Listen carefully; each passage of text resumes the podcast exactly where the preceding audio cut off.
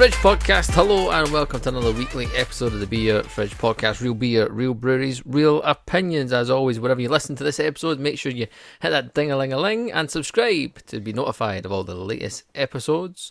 And while you're at it, give us a five star review. Much appreciated. You can show your support that way, or you can also head to our Patreon page, patreon.com forward slash beer fridge podcast, gain access to exclusive content and get some homebrew from the guys as well. Patreon.com forward slash beer fridge podcast. As always, my name is Gavin. I've got my usual drinking buddies. I've got Cal, I've got Scott, I've got Mark. Good evening, gents.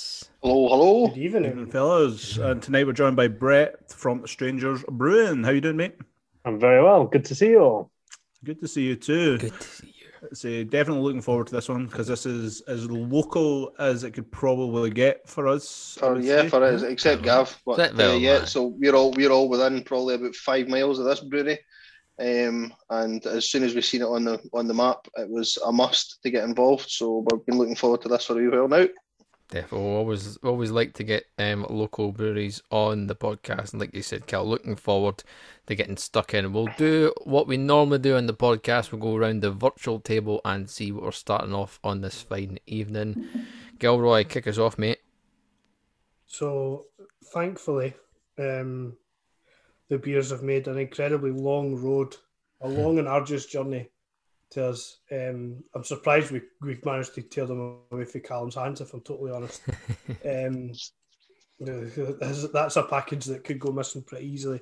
Um, but we've managed to get our, our hands on some Strangers Brewing beers, believe it or not.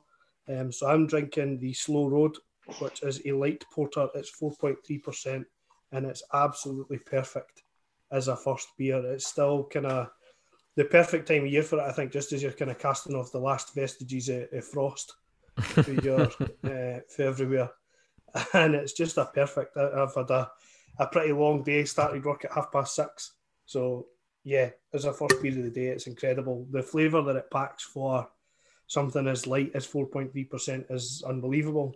Um, I think it's got a real depth of flavour, a really good bit of bitterness there. Just really kind of pleasant to drink, but also enough to, to kind of keep you talking about it and thinking about it. It's got enough complexity there. Um, it's absolutely superb. Looks great in my lovely uh, Strangers Brewing gra- glass as well, which is excellent. Isn't it? It's top Um, top notch It's just the perfect perfect tumbler to have this in as well. It's got Well, it's lovely just, edge uh, retention. Looks excellent.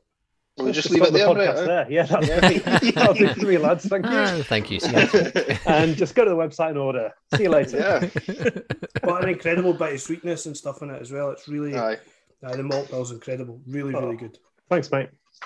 Sounds Superb. good. Sounds cracking. Uh, MD, I've seen you shutting your eyes and analysing and putting writing the wee notes down there on your pad. Yeah. You know, I'm all about the, Snorkel was it? Snorkel was well out. uh, my, the the beak was in the glass, that's for sure, and it's a perfect uh, sniffing glass for, for my nose anyway. Yeah, it's a nice up. wide top, so We, ga- we, we gave we gave him the double sized glass. double size just to. um, so I've got the uh, I've got Suntrap, which is a, a pale ale uh, lager hybrid at five percent, and so the first things kind of came to me like off off the smell anyway was it has this really kind of like kind of Belgian-y like wheaty kind of like funky aroma to it, and the first mouthful you just kind of get for me you just kind of blasted into pure lager and it's the crisp maltiness that you kind of want um, from it, but it has this sweetness that kind of just runs naturally through it as well. It kind of reminds me of like a, like I said, like a Belgian ale. I feel like there's a bit of farmhouse funk. and I don't know if that's just because I know where you brew it or like whatever it is, but there is a funkiness um, to it. Um, I don't know if it's maybe the ale yeast or anything, something like that, but it's crisp. It's got like a, a nice malty backbone to it. It's five percent. It's sessionable. Um, it's pretty wicked to be honest. And like you know, I'm trying like I always do to find a couple of holes when it comes to these uh, beers, and I'll let it warm up a little bit and see if I can find anything to pick on Brett about. But so far, it's uh, really really tasty. I've got to admit, and it's um, it's it's a beer I would like. Miguel kind of mentioned the, the porter's a perfect start, and um, looking at the weather and all the rest of it. For me, a hybrid pale when the sun's kind of coming out and we're thinking about summer. Um, it's it's a really really good start. So Sun Trap, I think, fits the fits the bill perfectly. So, I'm going to need to, I'm going to piggyback on that. I'm having the exact same. Um, Do you get dis- the funkiness though? Aye, no, I agree with you. I fully agree with you. It's de- you definitely get that Belgian kind of feel from the beer as well. Um, it's just it's what you want from a lager as as well. That kind of clean, clean, excuse me, crisp and super refreshing. Nice, but nice and dry at the end as well, which just want to makes you just keep going back and for more and more. I've had it opened and it's not lasting very frigging long. I'll tell you that for a fact. It's going down an absolute treat. It's um, a smashing wee beer, and like Gil said, uh, in this uh, little tumbler, it's even better. Loving it, absolutely loving it.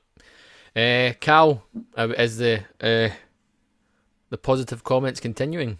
Oh, no, I'm kidding. It's, uh, so I, I've opened the best bitter, um, which has been named after the the sort of prominent hill that overlooks Linlithgow. Its name's Cockleroy, and uh, it's a 3.8% bitter. And you know, I, I felt kind of safe going for this one because it's definitely my favourite sort of style of beer. Um, and a lot of the time, you know, if you get one that's sort of poorly made, it, it can it can be a, a bit cold tea, and you know that that kind of nasty flavour that you that you don't particularly enjoy. But this is lovely. It's really malty and it's got a lovely sweetness there as well, and um, just a lot, just enough hoppiness to carry it through. It's super refreshing and it's really really light that you would expect from a three three point eight percent, but it doesn't lack any sort of body or or anything like that. It's, it's absolutely perfect for me um, for a butter, and it's, it's it's another one of the. I mean, um, we had one a few well, a couple of months ago. Was it Wilderness that done the hot butter? Yeah, which was a bit a bit more off the wall, but but it's another example of of a brewery going back to basics in terms of style. You know, I think that's where it's at. You know, um, going back to a traditional beer, but Yeah. doing it in a craft way. Um, and it's as I say, it's it's hundred percent up my street, and I've it's been it's so good that I've finished it already. I'm going to have to go and get another one. I know. I've I've done mine as well. Um, How, how did we do, Brett? How, uh, were the comments what you would expect from you know like the tasting notes? Is that what you would expect? Is that what you were what you were hoping for when you brewed them? Yeah, I mean, I'll have to, I'll have to put some more in the post to say thank you for those. Um, yeah, that- I mean, that was what I was hoping for when I brewed them. Um, absolutely. Uh, I think um, I was saying to, to Callum actually, when, when you came and picked up the beers, I was, I've almost kind of lost the ability to be objective about my own beer in this whole Yeah. process of starting the brewery and getting the beer out to people. And I kind of taste it and when I almost when I'm tasting it and I know it's my own beer, if that makes any sense. I'm like, oh, you know, you're picking holes in it or you've tasted things that aren't there. And then if you just kind of stop thinking about it and have a drink, you're like, oh, that's really nice. Like, oh shit, I made that. Um, so that like that um, process of kind of tasting and then writing tasting notes and then like second guessing yourself has all been kind of quite an interesting um, process. But yeah, that's what you guys have just said is exactly what I was hoping for. And I think, I mean, what you just said actually, Cam, there about going back to basics is kind of what I've been trying to do with a few of these beers. You know, try and keep them relatively simple, but really good, and you know, not try and be too wacky. I guess the Yeah. porter is the one that's probably the most complex and has got the most going on in terms of ingredients and flavors. But trying to keep it balanced and yeah, kind of back to basics, good, simple brewing in, to to a certain extent. That's is- it. But it's not it's not adjunct heavy. It's no like you say. It's not off the wall. It's pick a style and brew it well, Mhm. and that's you know, and that that that always scores a lot of points for us in terms of you know having a brief and sticking to it. And you know, if it's a porter, make a porter. If it's an IPA, make an IPA. Then you know, don't don't fuck about and and spo- and spoil it by putting stuff in it that doesn't need to be there. Um. So so yeah, that's it's definitely the right ethos. exactly. I think like the styles like you've mentioned and the, that you've you've kind of shouted out, it fits the town that you're brewing in as well, and I think that's important because you know Linlithgow, it is a it is a traditional town if that's the uh, the best way of putting it, if, um, or the polite way of putting it, um, and it has a lot of like there's a lot of space for these beers like cask style beers that would fit in really nice on a, a, a number of the pubs that are on the high street, for example. Um, and I think that's important that you know you're making beer that you know the locals are going to drink and get behind, as well. Um, Yeah, absolutely. I mean, I think that that one of the things when I was starting it was that I mean the whole localness is really important to me, um, both like from an ingredient perspective, but also that you know the people locally are going to be behind it and they're going to drink it, and and that means you know thinking about well who are the local drinkers. It's not necessarily you know kind of hipsters wanting you know twelve percent barley wines or, or you know there's a couple of them. Put it that way. yeah.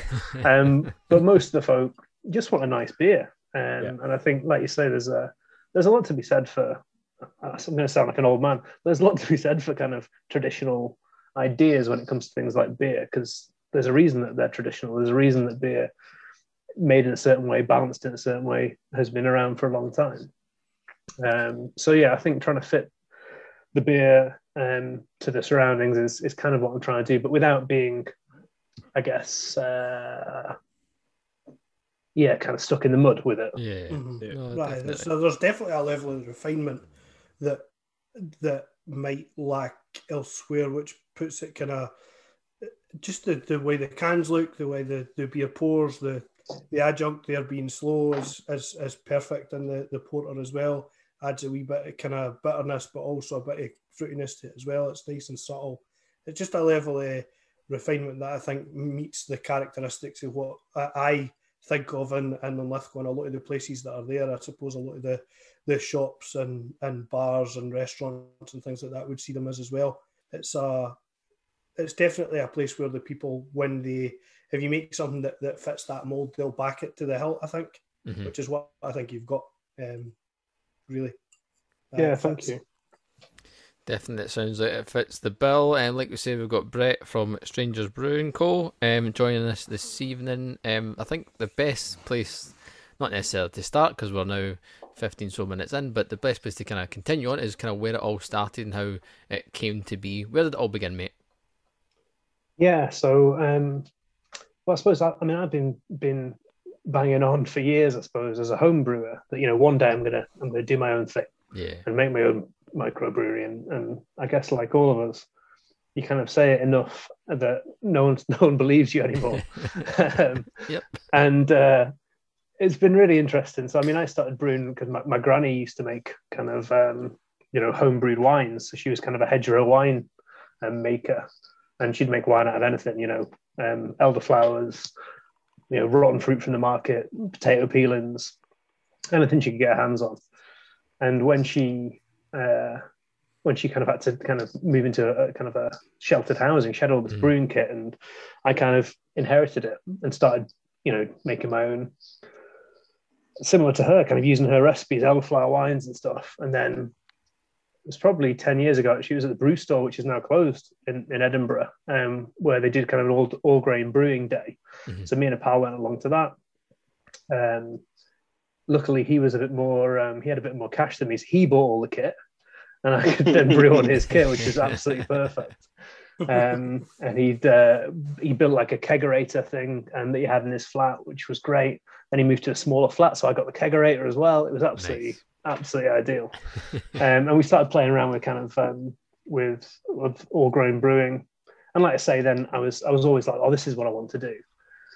And I kind of talked myself out of it a few times, saying, you know, I've kind of missed the boat. You know, I've, you know, there's too many brews around already. yeah, Um, and then I kept saying, no, that is what I want to do. And basically, the pandemic kind of arrived, and that gave me a bit more time to think about, well, actually, is this what I want to do? And if it is, how am I going to do it? And that coincided really with meeting Ian, who runs Narrowboat Farm. So at the start of the pandemic, he had started a kind of grow your own group, which my wife had started volunteering at. And they were basically giving out seed packs to people and being like, you've got a bit more time, grow some veg in your garden. It's a cool thing to do. Um, and I ended up chatting with him one day and I was boring him like I bored everyone about this plan that I had to do with microbrewery. Um, and he was like, why don't you do it here at the farm? And I was just like, what? that sounds good. Um, and we'll probably talk about it with some of the beers, but the what I was really interested in, and this kind of again kind of came from my granny, is like, well, what can you use that's local? What can you use that's interesting? And so being on a farm, being able to be like, okay, well, actually, there are some fruit bushes just over there that we could, you know, we could throw some of those raspberries in a wheat beer or whatever. That would be really cool. Um, so we're like, well, let's just see if we'll get planning permission to do it. and if it doesn't happen, it doesn't happen. If it does, um, then you know, let's give it a go. And then it just like snowballed. So then we applied for planning permission and we got it. And we're like, oh shit, we're gonna have to do it now. um, and that was yeah, so that was last January, I think I applied. So January 21 was probably when I applied for planning permission. We got the planning permission through in May last year. And then since then it's been kind of okay, well, we had basically a space in the barn. How are we going to turn that into a brewery? What do we need to get set up? Um, he's been really supportive as kind of a landlord, basically. So the, the way that we're working is that officially he's just a landlord and I'm a tenant, um, but he's getting a, a, small cut of every can that I sell. Yeah. So rather than it being kind of like you need to give me X amount per month, it's, it's kind of based on how well the business is doing, which has been amazing because obviously I've been trying to build it for a year without yeah. selling any beer. And if I was doing that in an industrial estate at the other end of town, you know, I just, there's no way to afford that. So it kind of started with me thinking a lot about beer and talking a lot about beer, and then this suddenly this kind of opportunity came up to do something that I thought was quite cool. And then originally we were kind of talking about you know maybe a hundred liter kit or a two hundred liter kit, and then again that just snowballed, and then suddenly we've got a six barrel you know a thousand liter kit there, crammed in into this like little tiny room. So it's been um, a bit of a roller coaster getting from you know a bit of a pipe dream to to to where it is today. But it's kind of been amazing, and it's been. Um, I think what it's what it's made me think actually is that I spent a lot of years thinking, oh, actually, I probably can't do this, or you know, maybe there's too many, and people already doing this. There isn't a niche in the market, and all that sort of stuff. And actually, you know, the feedback I've had so far is if you make good beer, people will buy it, and if you've got a story that people can buy into, then they're even more likely to buy it. Um, and I think we've kind of got a bit of a niche at the farm, and like you say, with kind of in the town, there's no other breweries in the town there's kind of a space for us. And I think if, if, you find your own space, then then there is still space in the market, and people are still interested in buying good beer. So, so yeah, it was a long answer to your question of where did it start, but yeah, that's kind of how we've got. Super from... interesting. No, that's the kind of answers we like. Um, I think like it's really good to hear that you obviously like you said you've got that relationship with your landlord. Um, because like you said, that could that, that could definitely push you down the route of making beers that you potentially you don't want to make, and it just gives you that time to kind of refine the styles you do want to make instead of having to rush rush beers out and just have the quick selling as quick as you can. So it's nice. It's really nice to hear that you've got that relationship and allowing you to build and grow and take your time and just refine your skills and figure out what you actually want to do. Yeah, definitely.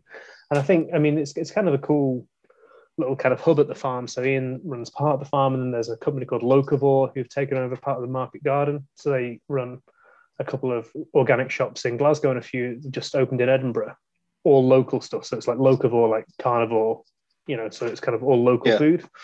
Um, so they're there on the farm now. There's kind of a load of people who live on the canal boats on the farm. There's a couple of musicians that have a little shack there where they practice the music. It just kind of feels like a kind of a cool place to be. And all of that's happened fairly organically over the last few years. So it feels like a very privileged position to have kind of landed in this. Hmm. Sounds like a all cool year place. round, all year round kind of music festival, like Glastonbury type place almost. I think if, the council would let us, then that would be really cool. But, um, but yeah, no, it's a good bunch of people there and kind of a good vibe. And like I say, Ian's been very relaxed with me, you know, randomly, you know, growing from, like I say, a very small idea to suddenly kind of taking over half his farm. But it's all it's all good. Sounds good. Um, like you, you kind of touched on it very briefly. Talk us through because you said you you like to keep everything local and the ingredients wise as well, and how you source the ingredients. Like you said, you've got the farm, but you also like to get your malts and stuff quite local as well. Talk us through a bit that as well. Yeah, so I mean, it's really difficult some of it because I mean, I'm not going to be able to get hops from from just down the road. Yeah. Um, but most of the ingredients you can get relatively locally. So my base malts, a pale malt, lager malt, are all coming from um, Crafty Maltsters in Fife. So you probably know who they are, but mm. for those that don't, um, uh, you know, a couple who have a barley farm and I think again only a couple of years ago started malting their own barley. And I just really like being able to go to their farm and you know when I go and pick up my grain, it's you know the farmer or well either of the, the, the couple who run the farm who help me load it into the van. You know, yeah. them who sow it, it's them who harvest it it's nice to be able to look at the field and be like, that's going to be my beer next year. You know, it's mm-hmm. kind of that link between what's growing in the ground and what's, what we're drinking is I don't know why it's important to me, but it feels like you know a, a really important connection rather than it just being you know a lorry from Norfolk that drops a load of stuff off Yeah. um, or wherever. You know, I've got nothing that's Norfolk. so um, so having, having kind of good local malt again, we can only get some stuff. So for specialty malts and for the kind of more roasted malts and things, they're still coming from the big suppliers. yeah. Uh, again, hops, you know, we we can't necessarily grow them locally, but trying to get as much um, locally as possible and keeping supply chains as short as possible, just because it feels like then it's a unique product that's, you know, this beer is brewed on this farm with Scottish ingredients in the main. And actually, so you can't get this beer anywhere else, even if it's the Mhm. same style and even if it's similar to other beers. Actually, it's it's our unique product, it's our provenance, and it's it's kind of what you you get from from where we live. And I think that's really important to me anyway. You know, when I'm eating or drinking, I like to have that that Yeah. connection. Um, Right. and I think we've I mean, kind of I- lost that a wee bit. Yeah, you're 100 percent right, and and it- it's just, it, it, that kind of ethos is, is is definitely one that's nice to have. That sort of traceability, you know, being able to trace if, if you're drinking a beer or, or or eating a steak or or whatever it is, you know, being able to trace that back as far as you can, and and be happy that you know that it's it's, not to say that you, the malt that you're buying is better or worse than any, anybody else's, but it's it's come from a supplier that you've seen that you've that you've got a relationship with and you're happy with you know, and you're when you're brewing when you're brewing and you're using it, you're happy that you, you know you buy you you you got the right stuff. I think it's absolute magic. Yeah, it, it's- just makes sense. You've not got any footprint. There's no- nothing. There's Mhm. if you think about everything else cost wise, they're going to. You think just from a cost perspective, you're going to get it cheaper if it's got li- like fewer miles to travel, hopefully, and it's going to be more sustainably sourced, and it's always going to be there. It's going to be hard for them to swap that custom for somebody else, and it's also going to be like more difficult for you to go and get it elsewhere. It's a if you're going to go and get it, it's a it's an electric van journey away. It's no uh, you're, you're not running in and on diesel to go and get it if you don't need to, and things like that. And it's right there, so you can say, well, I get the bar. If you look on a clear day at the top of the hill, you could probably see it. It's not that far away. It's just on the other side of the bridge, and it's it's class. Although I'm quite annoyed that there isn't like low Lowport and they have a secret Simcoe Simcoe field or something somewhere that we don't know about. That's a bit upsetting. But there you go. That's what we need. I mean, I, I, I'm trying to persuade Ian at the farm to get some hops in one of his polytunnels, but he's for some Oh. reason he's resisting that. Apparently, veg and fruit um, sells better. Yeah. Oh. Can you imagine I, like I don't know. I don't know. There's no many fruits that you can buy for a hundred for eight, eight or nine quid for a hundred grams. Well, that's true. That's, spe- speaking as somebody who's just spent about fifty quid buying hops the last week, so Yeah. Uh, one thing off your, your website, or one quote off your website that I really liked, um, and you, you you did mention it um, a wee mo- a moment ago, is uh, we want to make beer that's full of flavour yet balanced, interesting without being wacky. And it's like you said, it's something that new brewery, breweries can kind of get sucked into is trying to make weird and wonderful stuff and just filling it full with adjuncts. And I think like you said, keeping it simple and just drink and making beers that you want to drink that are relatively not simple beers, but beers that people just quite easily enjoy and, and are drinkable beers. Again, I think that's a, a massive, massive tick for me and a massive kind of selling point for myself as a as a, a beer drinker. I quite happily drink not like simple beers, air quotes there, um, nothing too mental, and instead of having something that's just off the wall and adjunct heavy. I'd rather have this. Like I'm, I'm on the best bitter, and I'd rather have that than some bloody milkshake IPA. Yeah, I think there's. Um, I'm, I'm I, again, it's music to my ears. Um, obviously, because that's. I think. I think that's the kind of niche that I've been trying to go for, and and I, I have to catch myself. I mean, I'm, I'm thinking about my brew schedule for the next few months, and I'm like, And all right. making a milkshake IPA, yeah. Well, no, I, I'm not. But I'm, there's a little bit. I mean, it's like you should you should do that. I'm like, no, just hold your horses. That's not. There's plenty of that. You know, go to the supermarket. You can find that stuff. Um, so actually, why would you try and compete with that when you can probably do something different? And, and as you say, I think that someone said earlier refinement, which is a lovely word, and I'll stick that on my website as well. Um, yeah, simple doesn't necessarily mean um, mean uh, less Flavorless. complex in a strange way or That's less it. That's refined. it. You know, and you, you Um, watch you watch all these. You know, I'm a total cookery buff as well. Like I, I, I you know, obsessively watch, you, you know, chefs on TV and, Oh, and, and all the rest Sunday, of it. And Sunday kitchen boy. oh, I absolutely. And Uh, there's there's one there's one theme that runs true through all of these these sort of Michelin star chefs and all the rest of it. Uh, it's so hard to do simple things well. You know, uh, because because if you're doing something simple, there's nowhere to hide. Like there's you can't hide behind half a ton of lactose or or you know 500 kilos of strawberries or or or, or anything like that. It's it's it's the simple ingredients. It's so difficult to do it well, and you know you're you're really sticking your head above the parapet, and you know to, to, to brew a beer like that. So I think I think it's go a wee bit like devil's advocate just because it's a bit too. We're being a wee bit easy on Brett. I think. Aye. But, Oh, like, didn't get me wrong. Didn't get me wrong. Like, like if, if you're a, if you're a, a, a- an aspiring brewer and, and you want to go nuts and you want to, to to push the outside of the envelope, then go for it, man. Because there's definitely there's definitely a market there for it. Hmm. There's definitely a market there for it, and and um, there will be people out there that'll that'll gobble it up. But I I, ju- I just know that that if I was looking for a wacky beer, I would go for a brewery that I've tried or Aye. that I've got a bit of track record. I wouldn't necessarily go to a new brewery that's got a crazy beer um, because I wouldn't know if they've got the, the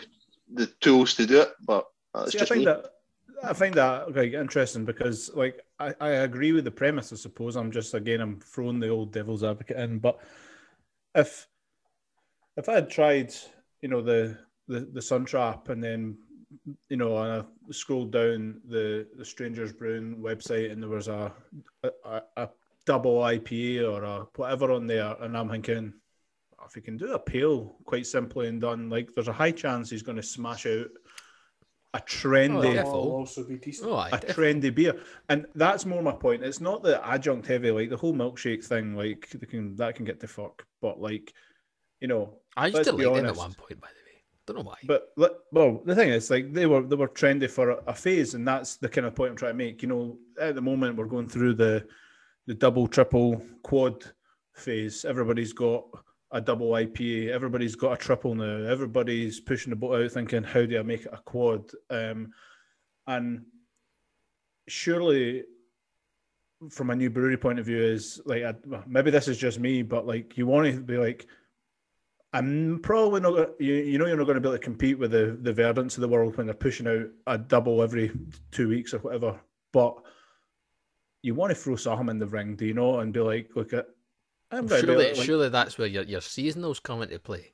Possibly. I'm just being like, like you say, like he's very nice uh, with Brett so far, and I'm just going to try and make him sweat a little. If you bit. want to just call him a dick, just call him a dick, and then we'll No, carry because on. If, you, want to go, Everything- if you want, listen, if you want to create, if you want to create absolute havoc by the time the Marches come along, you get Brett to brew a double IPA and see Linlithgow fought at his knees. I know. Mate, like, can you imagine the? Can you imagine? I was going to call it the Galladay for a second there, but like people get no, hung up can't do that. You know, can you imagine the goodness, no, marches no. with uh, everybody on a double IPA? God, the, the place would be boom bonkers. But I, look, I'm just if you can make good, if you can make simple beer well, then surely, like as a like as a creative brewer, like you in your head, you're thinking how like we're going through Are this. you calling yourself now. a creative brewer? Well, I, I feel I'm creative. Whether I could I'm pull it off is a I'm totally joking, different end of the stick. But I'm creative enough to come up with an idea, and No, you are. will it stick? I don't know. However, like you, you do want to think like we're going through this phase of doubles or whatever it is, or Westies or whatever the heck it is. Sours, or maybe Sours is maybe not a good example because it's a different bit of kit, I suppose, really. But like you, part of, maybe it's just my competitiveness or whatever, and I'm thinking I just want to see if I can do it to match what everybody else is doing, and it's a thousand liters. Let's be honest, it's it's going to cost me X. If I pull it off, it could be quite lucrative. If it has to go down the drain, there's a four boys, there's three guys in I know we're going to can it for me. You know, like it's quite Yeah. simple. So, No, I'm with you. I think, and I think the um, that almost competitive instinct, I think, is something I'm having to rein in a wee bit. Um, I think there's a there's a absolutely room to kind of play around and do do different Yeah. things. I think it's been really interesting because it's kind of this whole kind of process for me from going from thinking about it to suddenly having permission to do it and then doing the crowdfunder and getting a bit of cash behind it to suddenly being here today talking to you boys with kind of five beers out has all seemed to have gone pretty quickly. Mhm. And I think what I really wanted to do with these first five, particularly, was um, was kind of try and knock it out of the park, I suppose. But again, with with, with a level of simplicity and be like, okay, actually, so the, for the crowd funders particularly the people who put their money behind it before they had tasted any of it, um, are they going to get some decent beer when their when their beer arrives? Yeah. I get. I and get- that's the st- that's the bit that was keeping me awake at night. I was like, you know, I'm, I'm sending out so two weeks ago. I sent out 200 cases of beer. I'm like, this had better be good because you know, you know, my, my, like my, my mum, and my dad, who put some, you know, who, who are founder members, probably won't mind. But actually, you know, there are some kind of people in there who, who I don't know who've just put some cash behind it. Yeah. Shit, I hope it's good. It's really Um, funny. Um, uh, I I go to the Linlithgow gym, and I was speaking to a boy. He was asking me about beer and stuff, and uh, he mentioned it, and he said, "Oh, I'm actually a shareholder. I can't remember what he called it, as in like or a crowd fund member for a local brewery." And I said, "Strangers by any chance?" Aye, I'm I'm I'm just getting my first batch of IPA or something. He said, I don't know if it was. I thought he said keg, but I don't know if it was a keg that he sent, but like or whatever. It definitely wasn't a keg from me. cool. Well, that's fine. so, so there's probably some boy at the end of the street selling it, you know. Ma- Matt, he's a big, big fella. To be fair, he could probably drink a fair bit of IPA, like. But um, and he said that, and it was really funny. And I says, the next time I'm in and we're in, you'll have to tell me what the beer's like because we've actually got them coming on the on the podcast in a few weeks or whatever. And it was like one of these like kind of funny, like just how like small the world is, I suppose. And Beer Uh, friends. so anyway, the Beer next time I'm in, I'll. I'll have to ask him and be like, so how did you? Tr- how was your beer?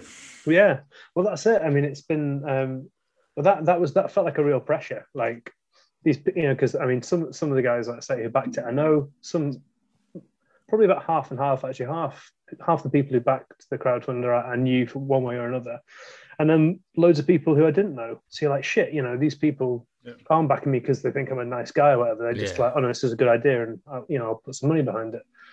So getting that right was really important. So for What me, did you send them? so is it, I mean, depending on what they kind of bought, Oh, I guess, okay. but um, most people got a mixed case of some description.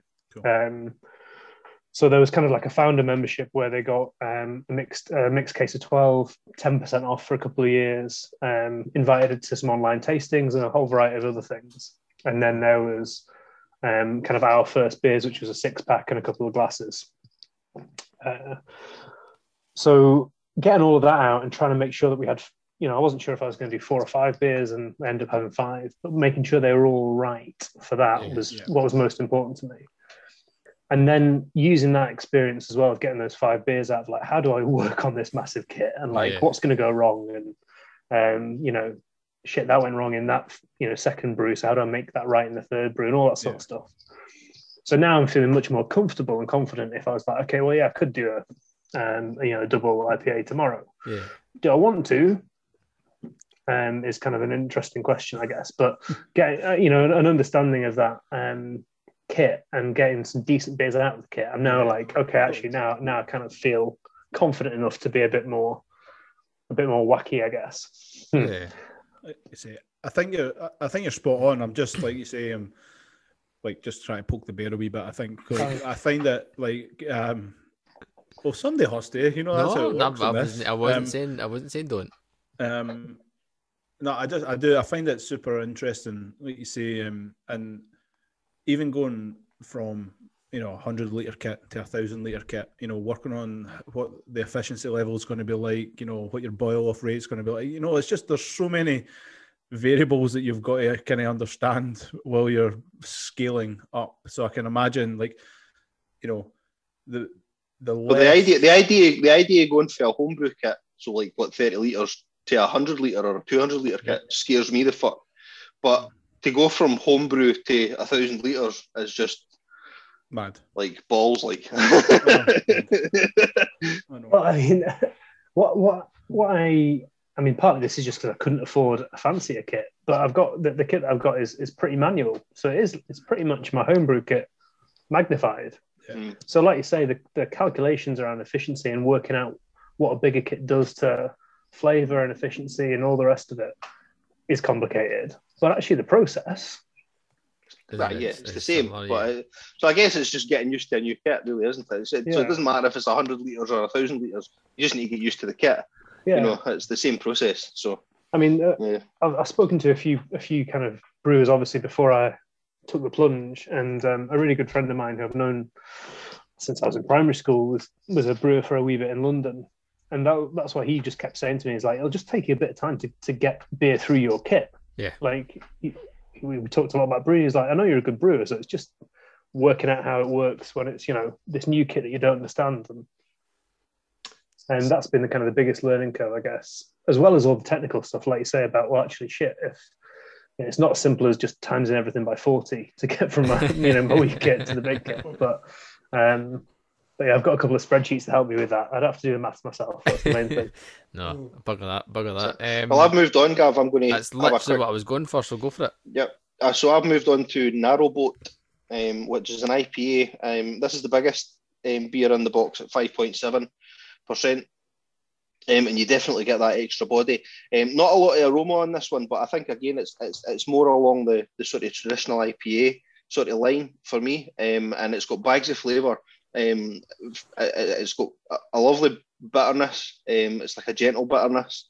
Um, and I think the name sort of narrowboat is like it, it conjures up sort of like a sort of easy going sort of you know time of things and and it's, it's lovely it's got a lovely fruity flavour um, it's got a hop in it that I, that I haven't had before which is Endeavour and I was interested I done, done some furious googling there while, while we were all uh, blathering um, and it's I'm interested to read that it's a British hop um, and it's definitely one that I'll I'll be sampling um, wherever I can get it and hopefully using in the homebrew and when you read about it, you definitely and then taste the beer again. There's that sort of fruitiness. Of, the, the bit that I read online was sort of citrusy, black curranty type flavours, and, and you definitely get that coming through in the beer. Um, and it's, it's also got cascade in it as well, which which is, is good for lending that, that sort of mild bitterness at the end. But it's it's I would say it's it's a gentle IPA, um, and and that's exactly obvious, you know, having spoken to you, I'm, I'm quite sure that that's exactly what you were going for, is, is something that's lovely and easy to drink. It's a little bit more on the strong side, but still perfectly sessionable at 5.7. You know, it's it's it's, a, it's an absolutely sessionable beer, certainly for us. Um, and I'm, I'm really enjoying it. It's, it's uh, you can you can see the step up, um, but it's lovely. I think you've moved on to that as well, Scott. You got that as well, Scott. Yeah, uh, it's tremendous. It's just, it's really, it is easy going, but it still has a, a lovely depth of flavour, um, which is great. It's just a really, really superb beer. Um, I could imagine it fits right alongside the rest of the stuff that I can imagine or I know of. Sorry, I don't have to imagine it. I've been, can't remember it very often, but I know exactly what's there in various places in the Lithgow that we don't need to go in and, and, and mention, but it sits alongside those the rest of those pump clips, I think, pretty well, um, and would would be um, would fit excellently, and I can imagine quaffing a few.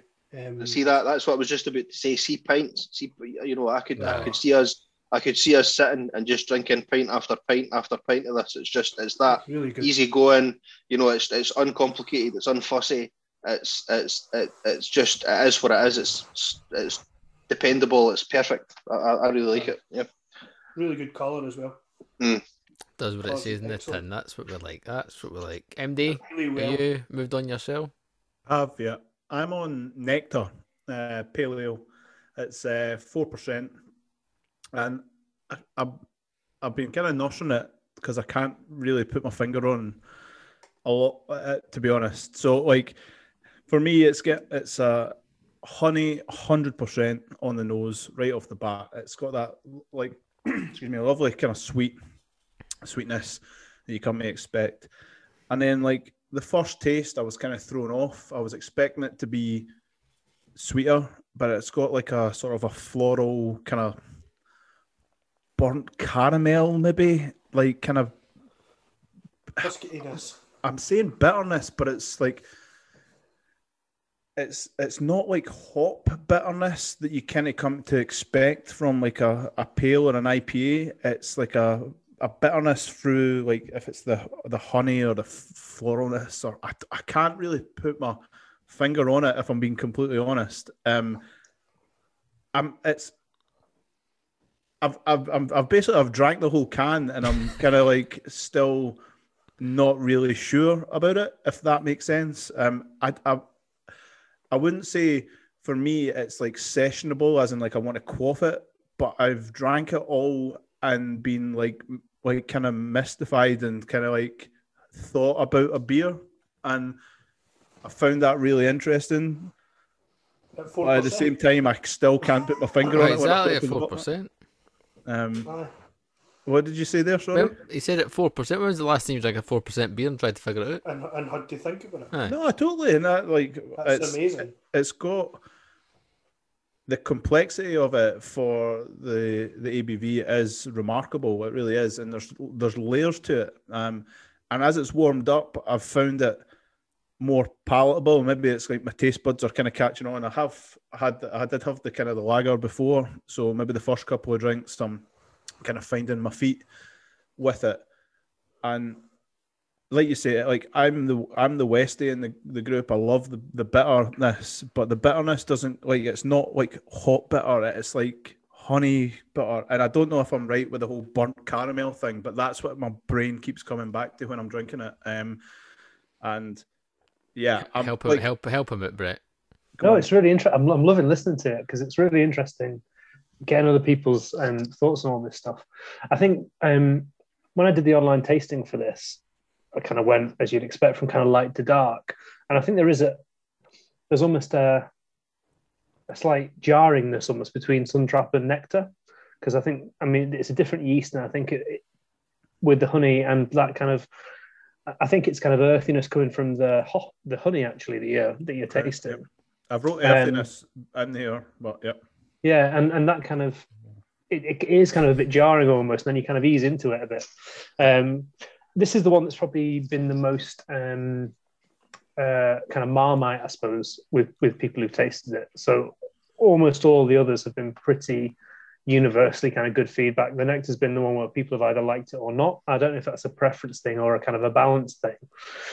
This was for me the probably the most um, uh, exciting to brew in a way, but also the most where I just didn't really have as much of a handle on what was going to come out as. So I was at the farm one day. I didn't even know there were hives at the farm. And this boy dressed like an astronaut turns up and says, um, Are you the brewer? And I'm like, It felt like something like, I don't know, out of Back to the Future or something. you're like, Yeah, what? Uh, yes, I'm the brewer. Um, anyway, so he was like, "Oh, I'm took his, um, you know, beekeeper's hat off," and he's like, "Oh, I'm Alistair, I'm the beekeeper." Um, got the hives just on the other side of the field, and I was like, "Oh, I didn't know we had hives." And he's like, "Oh yeah, do you want some honey?" Like, yeah, of course.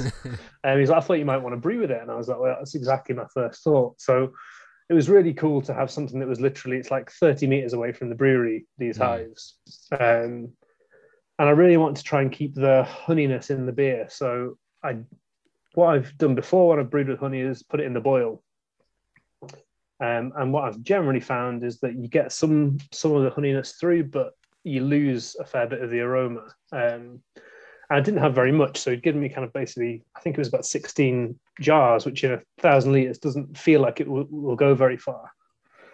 So I had to think about it, and I ended up actually putting it in the conditioning tank with an aim that it would go in, uh, mix in the conditioning tank, and then be cold crashed immediately, and therefore not go through any sort of secondary fermentation. Keep the sweetness from the honey and keep all the aroma in which was a palaver, by the way. So I wouldn't recommend doing that. the mixing in, the sterilizing, oh, it was an absolute nightmare. Um, but I think what you've got from the end, kind of in the end result, is that that honeyness does really come through, even with only quite a small amount of of that in the in the final beer. But I think what you also get from the honey is it is it's a, a it's a relatively high end honey. So the guy who who sells it, you know, it's, it's um, relatively, like I say, kind of high end and expensive because it's, you know, again, like the beer, it's kind of craft made. It's one guy with his hives, and it is complex. So there is that floral notes to the honey, which um, I think really does come through the beer. I think there's almost like a spiciness to it that also, again, is happening, um, and it's this beer. I'm in it. and it's dry. When did you get the, When did you get the honey? Because I, I can imagine that, that I can imagine that that would change. Because I mean, I don't, I don't know how often. I, I know it's not, it's not like every week that you harvest hive, you know, honey from a hive. It's a few times a year, but I can imagine that that would change. I mean, if it's a local hive, you know, particularly along the canal, you're going to have all the wild flowers and stuff that come out at different times of the year. So the honey flavour will change. So be interesting if you brewed that again with honey from a different harvest, whether or not would, you, you could, you know, how it would compare to this beer. That'd be really interesting. No, absolutely. And and I think with these seasonals, so like Nectar and Slow Road, I'm kind of seeing as the, the seasonals in this bunch, and the other three, I think I'll keep brewing and be the kind of the core range. It could be completely different next time. Um, and I think that's well, I really like that, but it's also you know it's difficult if someone likes it last time and is like, hold on, why does this taste you know of something completely different? Um, but yeah, it's it's an interesting set of flavors, and like you say, I, I found it when I again was first tasting it. I was like, there's a lot going on here for a four percent pale ale. Yeah, big time.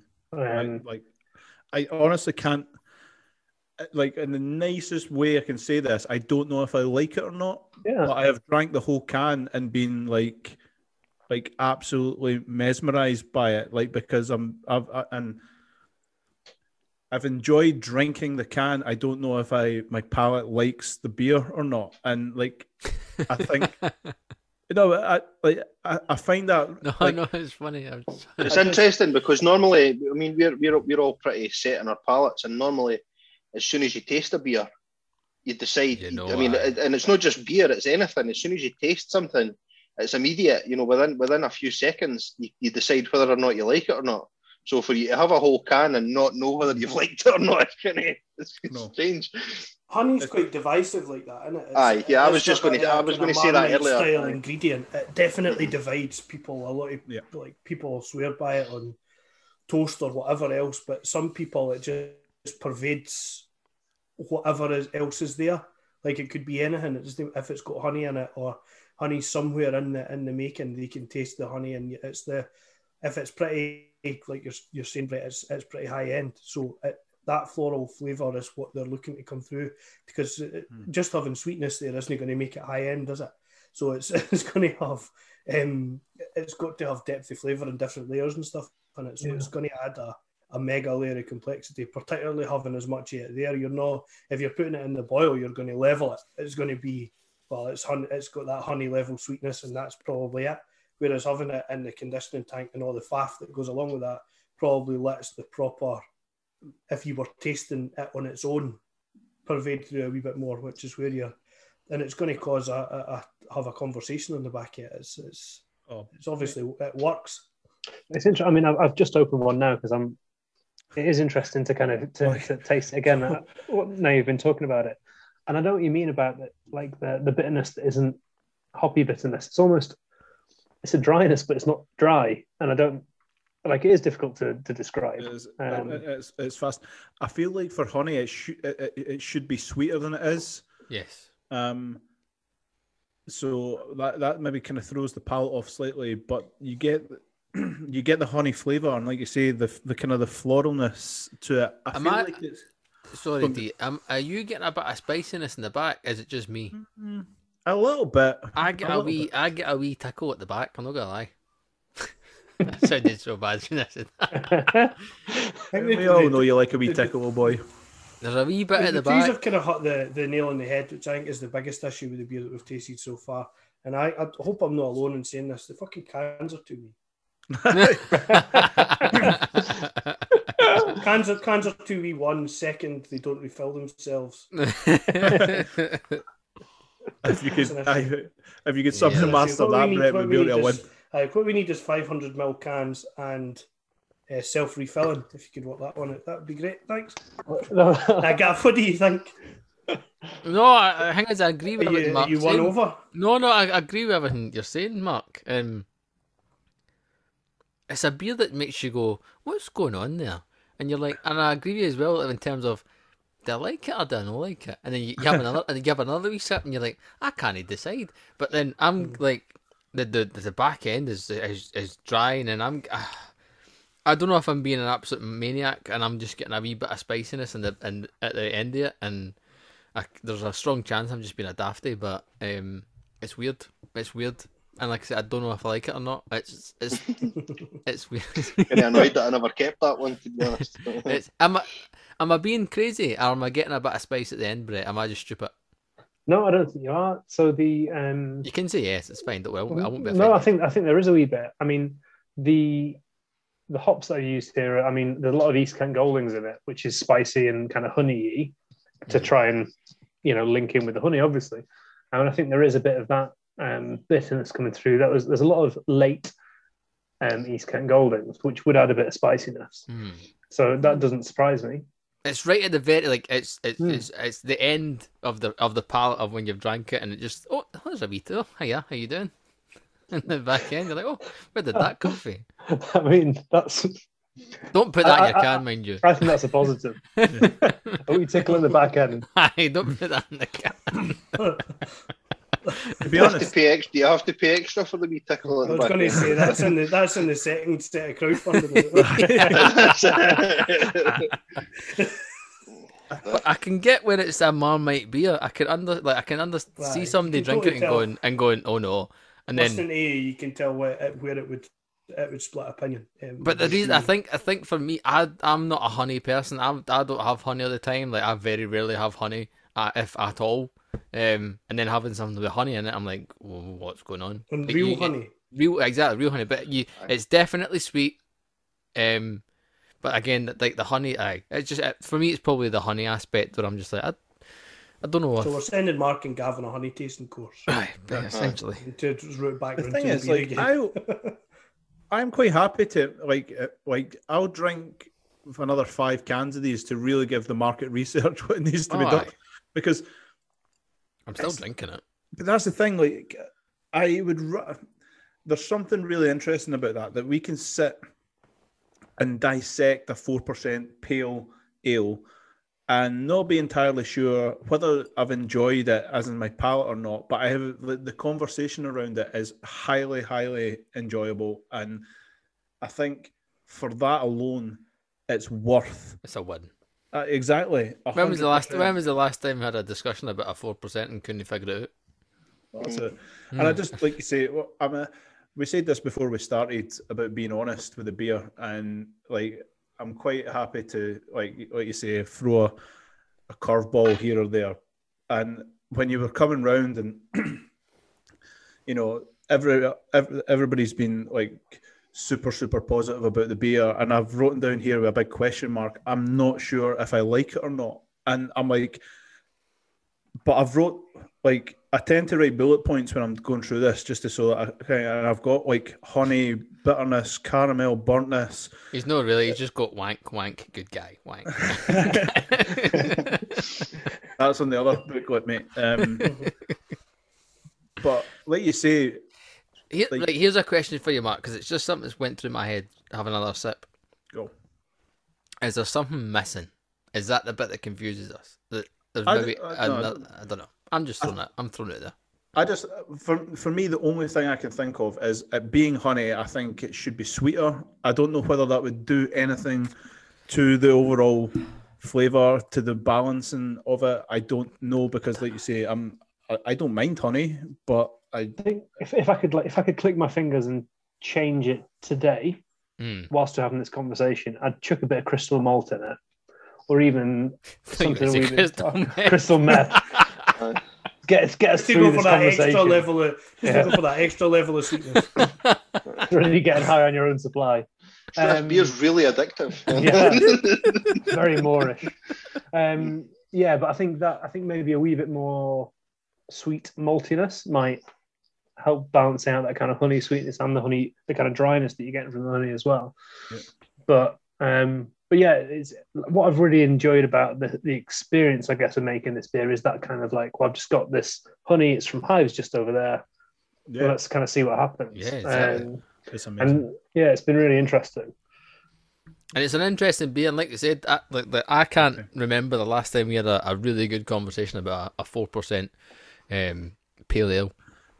What what the, what I would say is like you need to try it. Like Oh, aye, everybody 100%, needs to try it. Like so, if you're if in you my like basket a, already. So. if you like a sessionable if you like a sessionable beer that like, and that's what I'm saying. Some people might love it, some people might not. But like, if you're sitting having a conversation, or like, eh, eh, or you're even intrigued by it, like, just buy it and try it. Aye, if you've got a bottle share, if you've got a bottle share group coming up, like this would be one to get in your basket. Head over to the strangersbrewing.co.uk and get it in your basket because it's a a definite conversation starter. Hundred percent. We well, we've spent fucking about 15, 20 minutes on on one beer. Jesus. Um, Brett, talk us about your your beer club. It's available uh, to join on your website. Yeah, thank you. So the um, one of the things with this idea of, I guess, kind of trying to trying to focus on local groups or at least community, and I think um, community doesn't just have to be kind of people who live in the town. It's kind of Yep. well, like you, Dan, in Brighton. You know, it's people who come together to to enjoy beer. So, um, what I'm we've we've started doing is saying actually, if you join our beer club, you'll get um, a mixed case of beer every month, kind of direct to your door, all from from Strangers Brewing, obviously.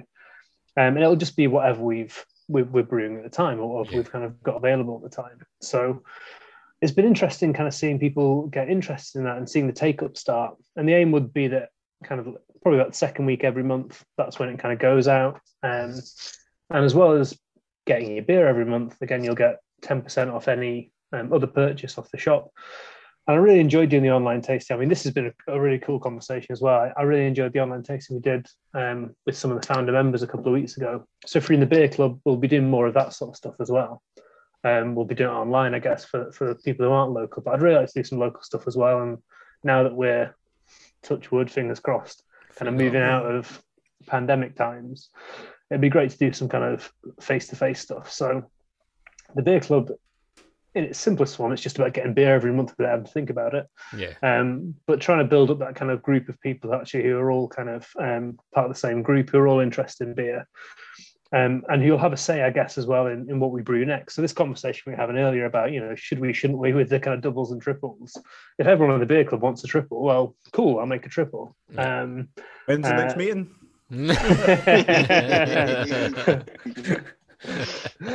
um, so yeah, the, the, well, the first beers um, for the for the beer club will be in early April, and that'll be the same the same group of beers we're drinking today.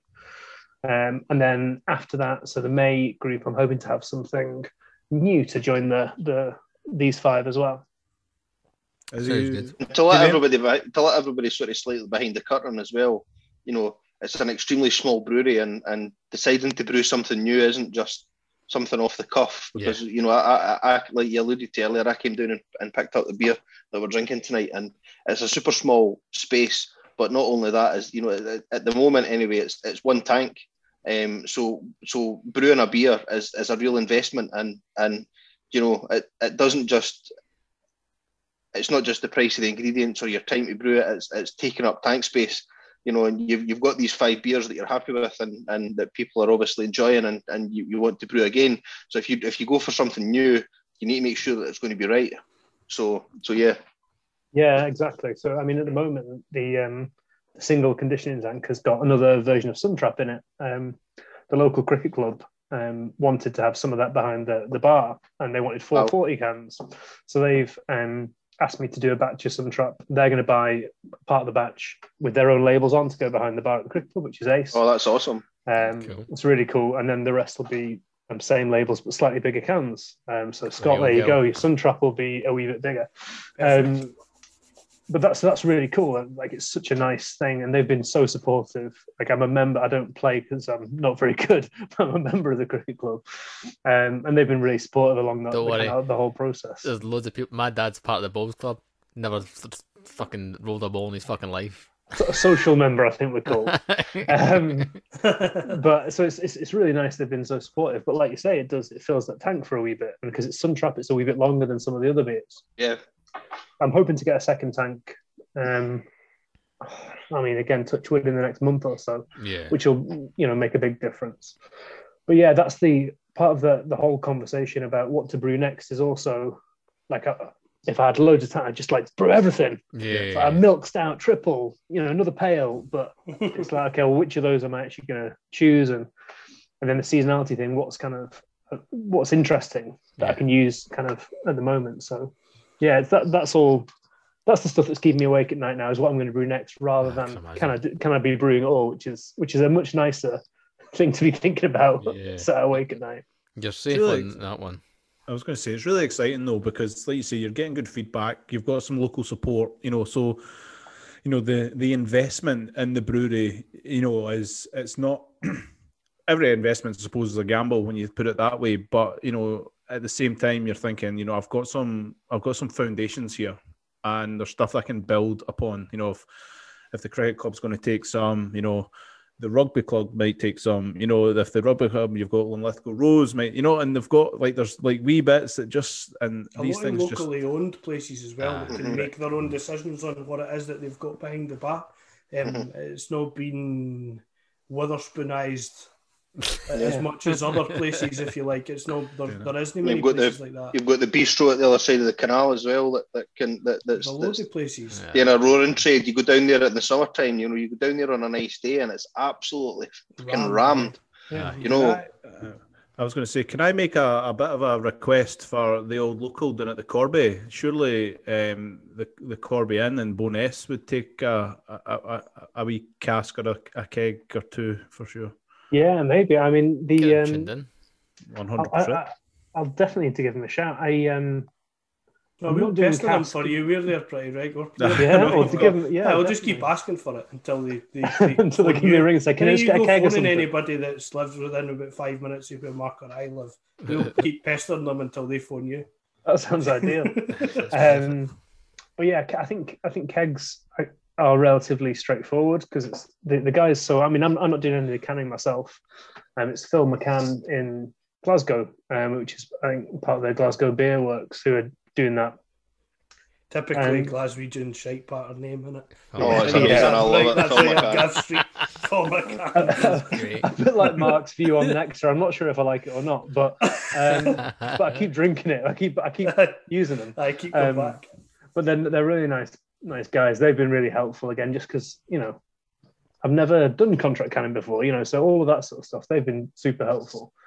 And they were like look you know we can maybe do a couple of kegs and you know we can think about how to do that when we're canning a batch which is really helpful. Yeah. cask becomes a bit more complicated a bit more difficult. So that's definitely possible.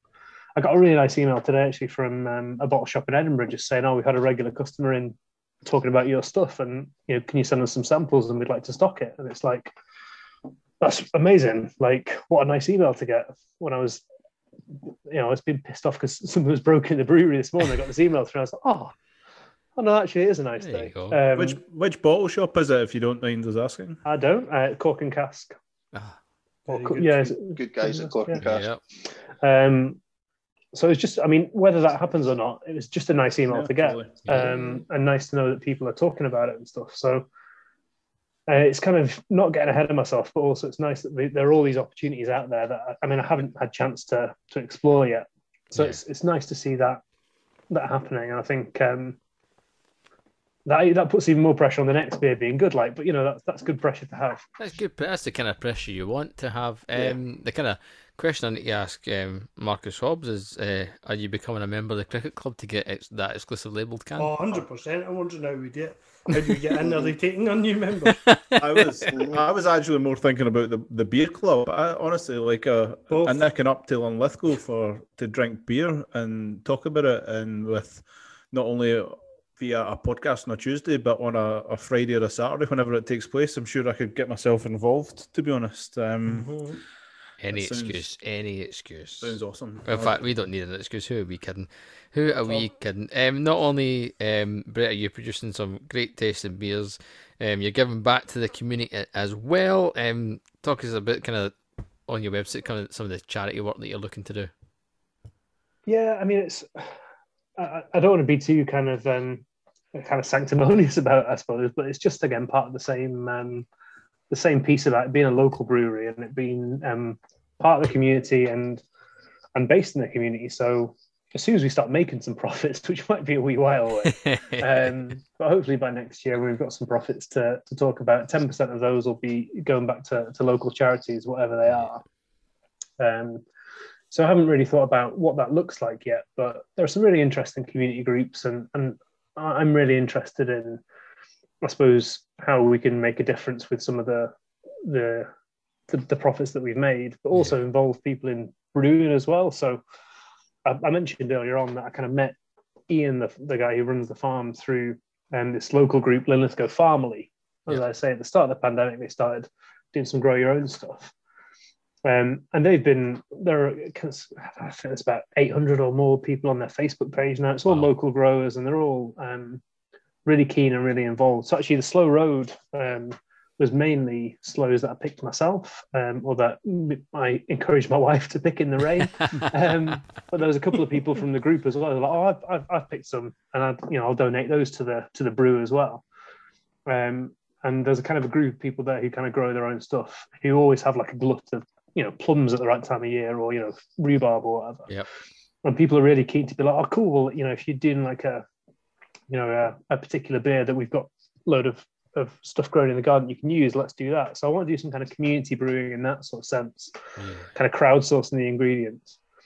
But I think it'd be really interesting to be like, okay, well, you know, how can we support small local stuff? So, you know, a few hundred quid I know from the cricket club and from other like local community groups, a few hundred quid can go a long way. Yep. So, um, like I say it's not about kind of being too sanctimonious about it or being like, um, aren't we good and, and wonderful as a company? It's just like, well, actually, if we're here, let's make sure that the people who buy our beer are getting something back out of it as well. So it's Oh, not but, but let's but let's remember as well that, that that you put your faith in that community to a certain degree when you started out. And and you know, there was people like you say, it was it was a 50-50 split, people that you knew and people that you didn't know.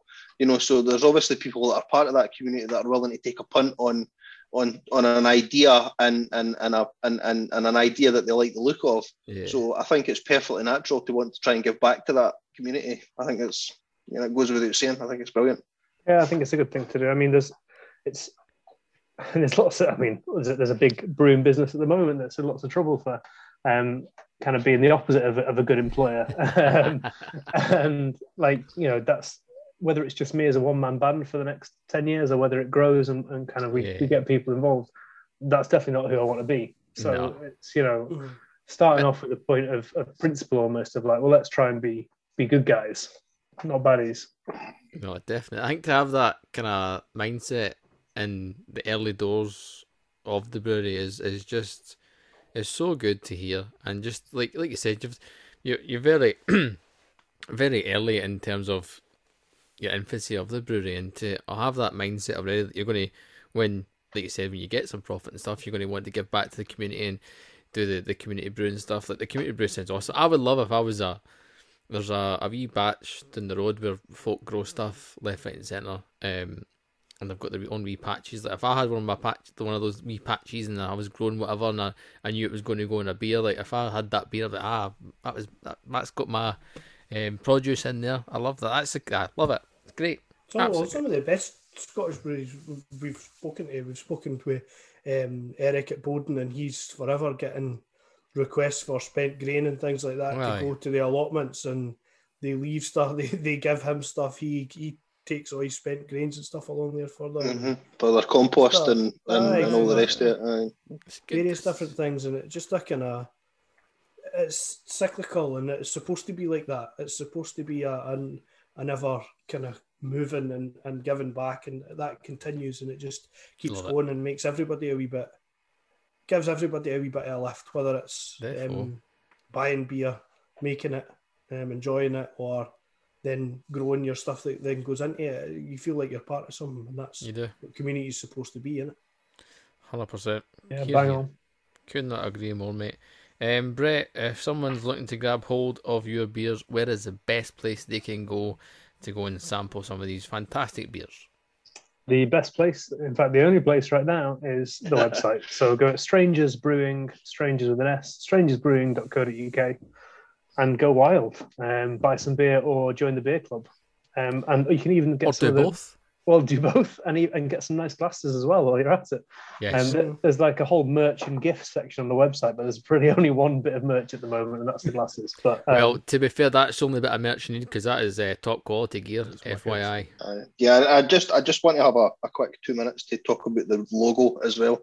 Yeah. It's just absolutely superb. It's you know we, we've been we've been speaking about it on the on the chat um, since we picked since I picked up the beer, and um, I sent a picture of the beer to my dad as well, and he says, "Wow, that logo's absolutely stunning. So it's, it's got the S and it's got the the spires for the Linlithgow Palace in the background, and, and it's surrounded by sort of hot hot plants and stuff. It's, it's absolutely inspired. It's really really nice, really really simple, but but really brilliant. Just just like the beer. yeah. Well, thank you. Um, yeah, it's funny. Like I um, when I started thinking about this properly, um, there's a pal of mine who I've known for a long time who, who works down London, works for a design agency, and he d- helps design beer packaging.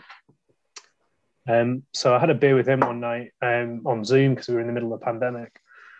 And he was really helpful about asking me, not about the design that I wanted, but he was like, what is your brand about? Like, what are your values? What are you, yeah. you know, what, what, what are you about as a brewery? Why should I buy your beer instead of someone else's? And um, a lot of the stuff that's on the website came out of those early conversations because things like, you know, it's simple and good, but not wacky. Like that was stuff we were talking about that, that night, however long ago. Um, and some of that talked into design as well. So I was quite, um, you know, after a couple of beers, I was like, I don't want to be another one of these psychedelic craft beer. You know, they all look the same. you know, got on my soapbox. Um, and we talked a bit about, you know, this idea of something that's kind of almost a bit old school, like the, you know, the the typographic font. You know, it feels yep. a bit old school but kind of classy. Again, simple but refined, I guess. Um, and then he asked me some really interesting questions, which I wasn't expecting about, okay, like, tell me about the town. Like, you know, I, I want to hear about, you know, what's, um, what does the town mean to you? What, what does the town mean to other people in the town? Um, what are you going to call a brewery? And it took us ages and lots of, again, my wife was was being driven nuts by me, just like occasionally shouting out a name at her. Hedgehog Brewery, what are you talking about? Um, so it took us quite a while actually to get to kind of strangers. So the Linlithgow town motto was about being kind to strangers, and that kind of idea really resonated with all the stuff we've been talking about in terms of the values of, of what we are trying to do with the business. Um, and then um, my mate um, knew a guy who's like, well, this is a guy I know who's a really good designer at like typographical stuff. Mm-hmm. Um, so I had a chat with him. He was like, okay, I can do your logo. It'll be this price. And I was like, wow, that's a lot more than I was expecting to pay. And at the time, I was like, it's not a value thing. I'm sure it's good value, but like the cost, like I just, you know, do I have that money? And I ummed and ahed about it for a bit. Best money I've spent in the whole kind of process because um, it's been so easy doing things like so when I got the when I was sorting out the packaging, the cardboard boxes and stuff, having a logo that's just really good and really yeah. clean and you can just slap on the box and it looks great you know that sort of things made my life a lot easier further down the line anyway so he um he designed the the logo he he spent a lot of time i think googling and looking online and he found like the quote on the cross well that says St. Michael is kind to strangers.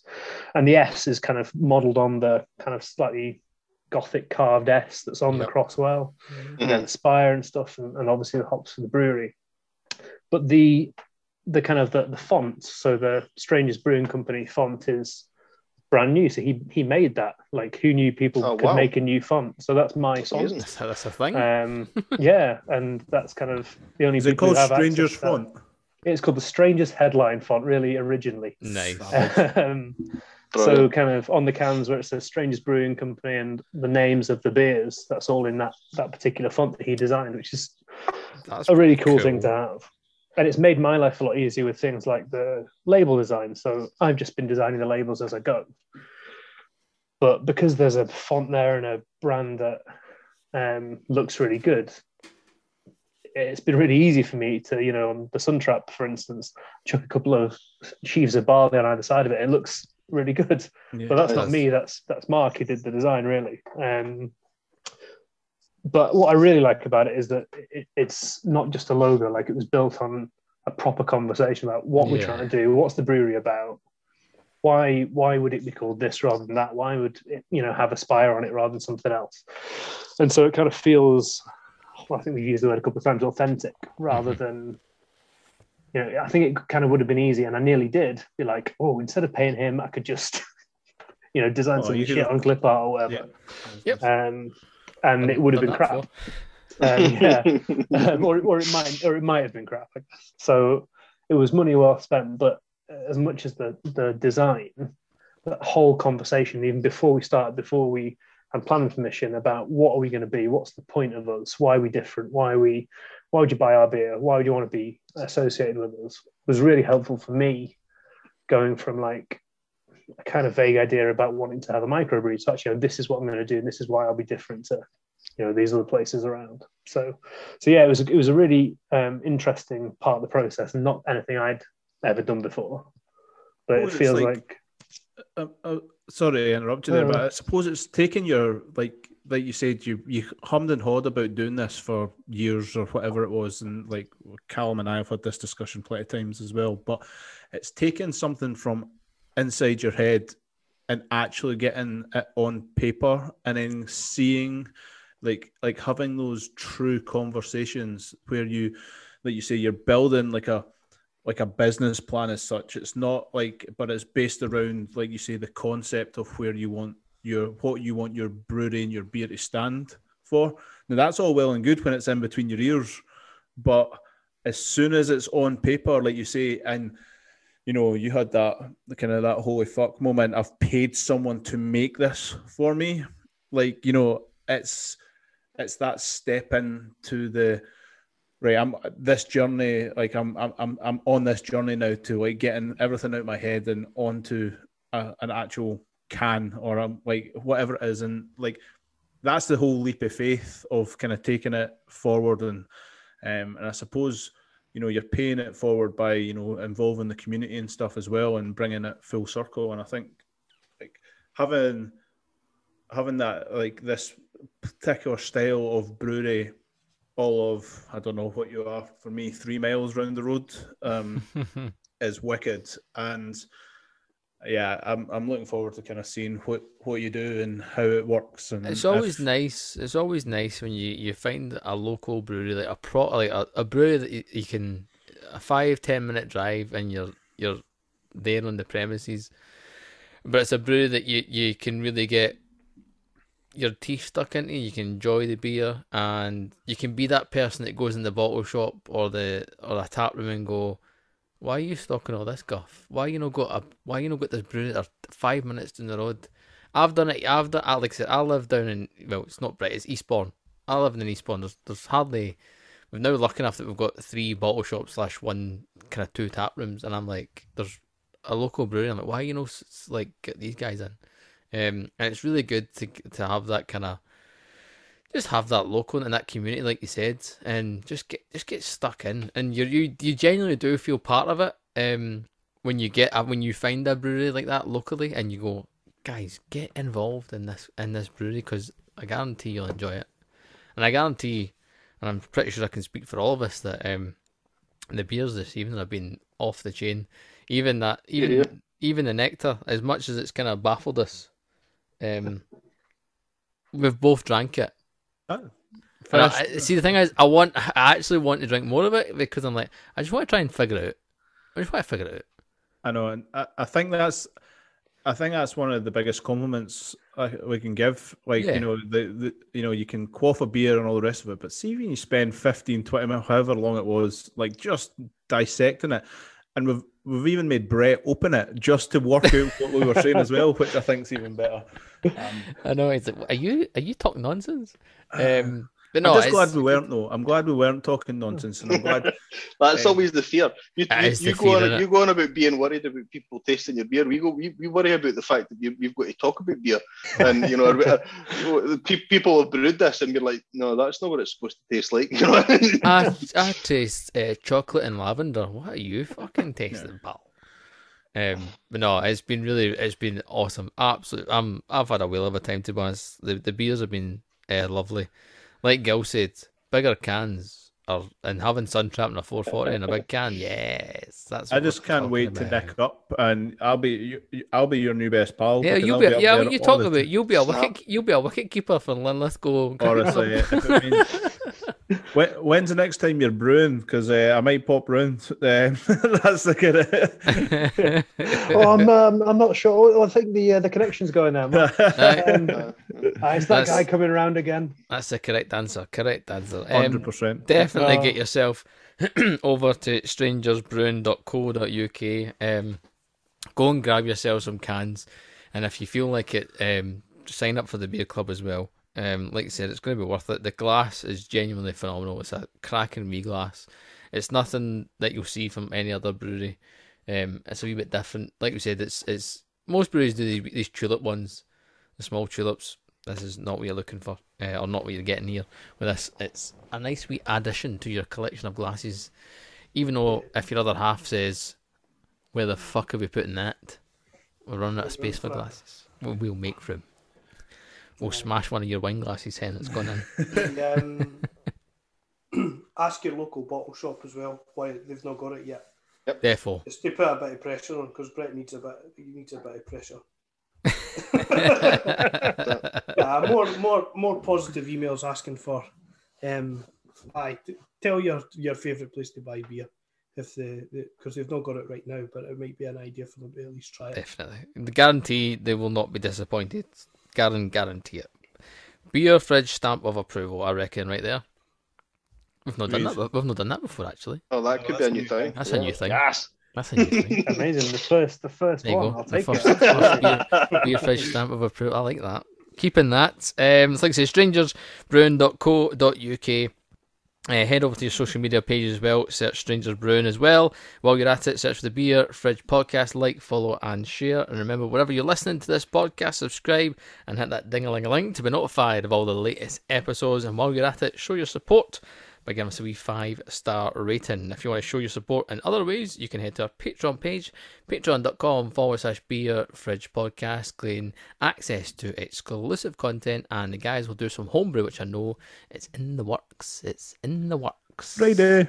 Friday day, Saturday, Sunday. Aye, so get yourself to patreon.com forward slash beer fridge podcast. Uh, you know, so sponsored by This Week in Craft. Head to This Week in Craft. Get all the news from your local breweries, and I've forgot them have gibberish as well. And you get all the Uh, new beers The list. new beers list. Aye, the new head to this list. week. This week in craft.beer. Um, you know the score already. Uh, Brett, it's been an absolute pleasure to have on the podcast this evening. Um, so much so that I've forgot my last spiel there at the end. That'll be the nectar. No, that It's a I've been strange know thing that I've been doing it for four years, but aye. Christ. No, thank you Um, all. It's been it's been cracking talking beer with like-minded folks. So um, yeah, those Well, three of you that are local, we'll have to get you down and uh, have a brew day or something together. It'll be Yeah, grand. awesome. That'd be awesome. Sounds good.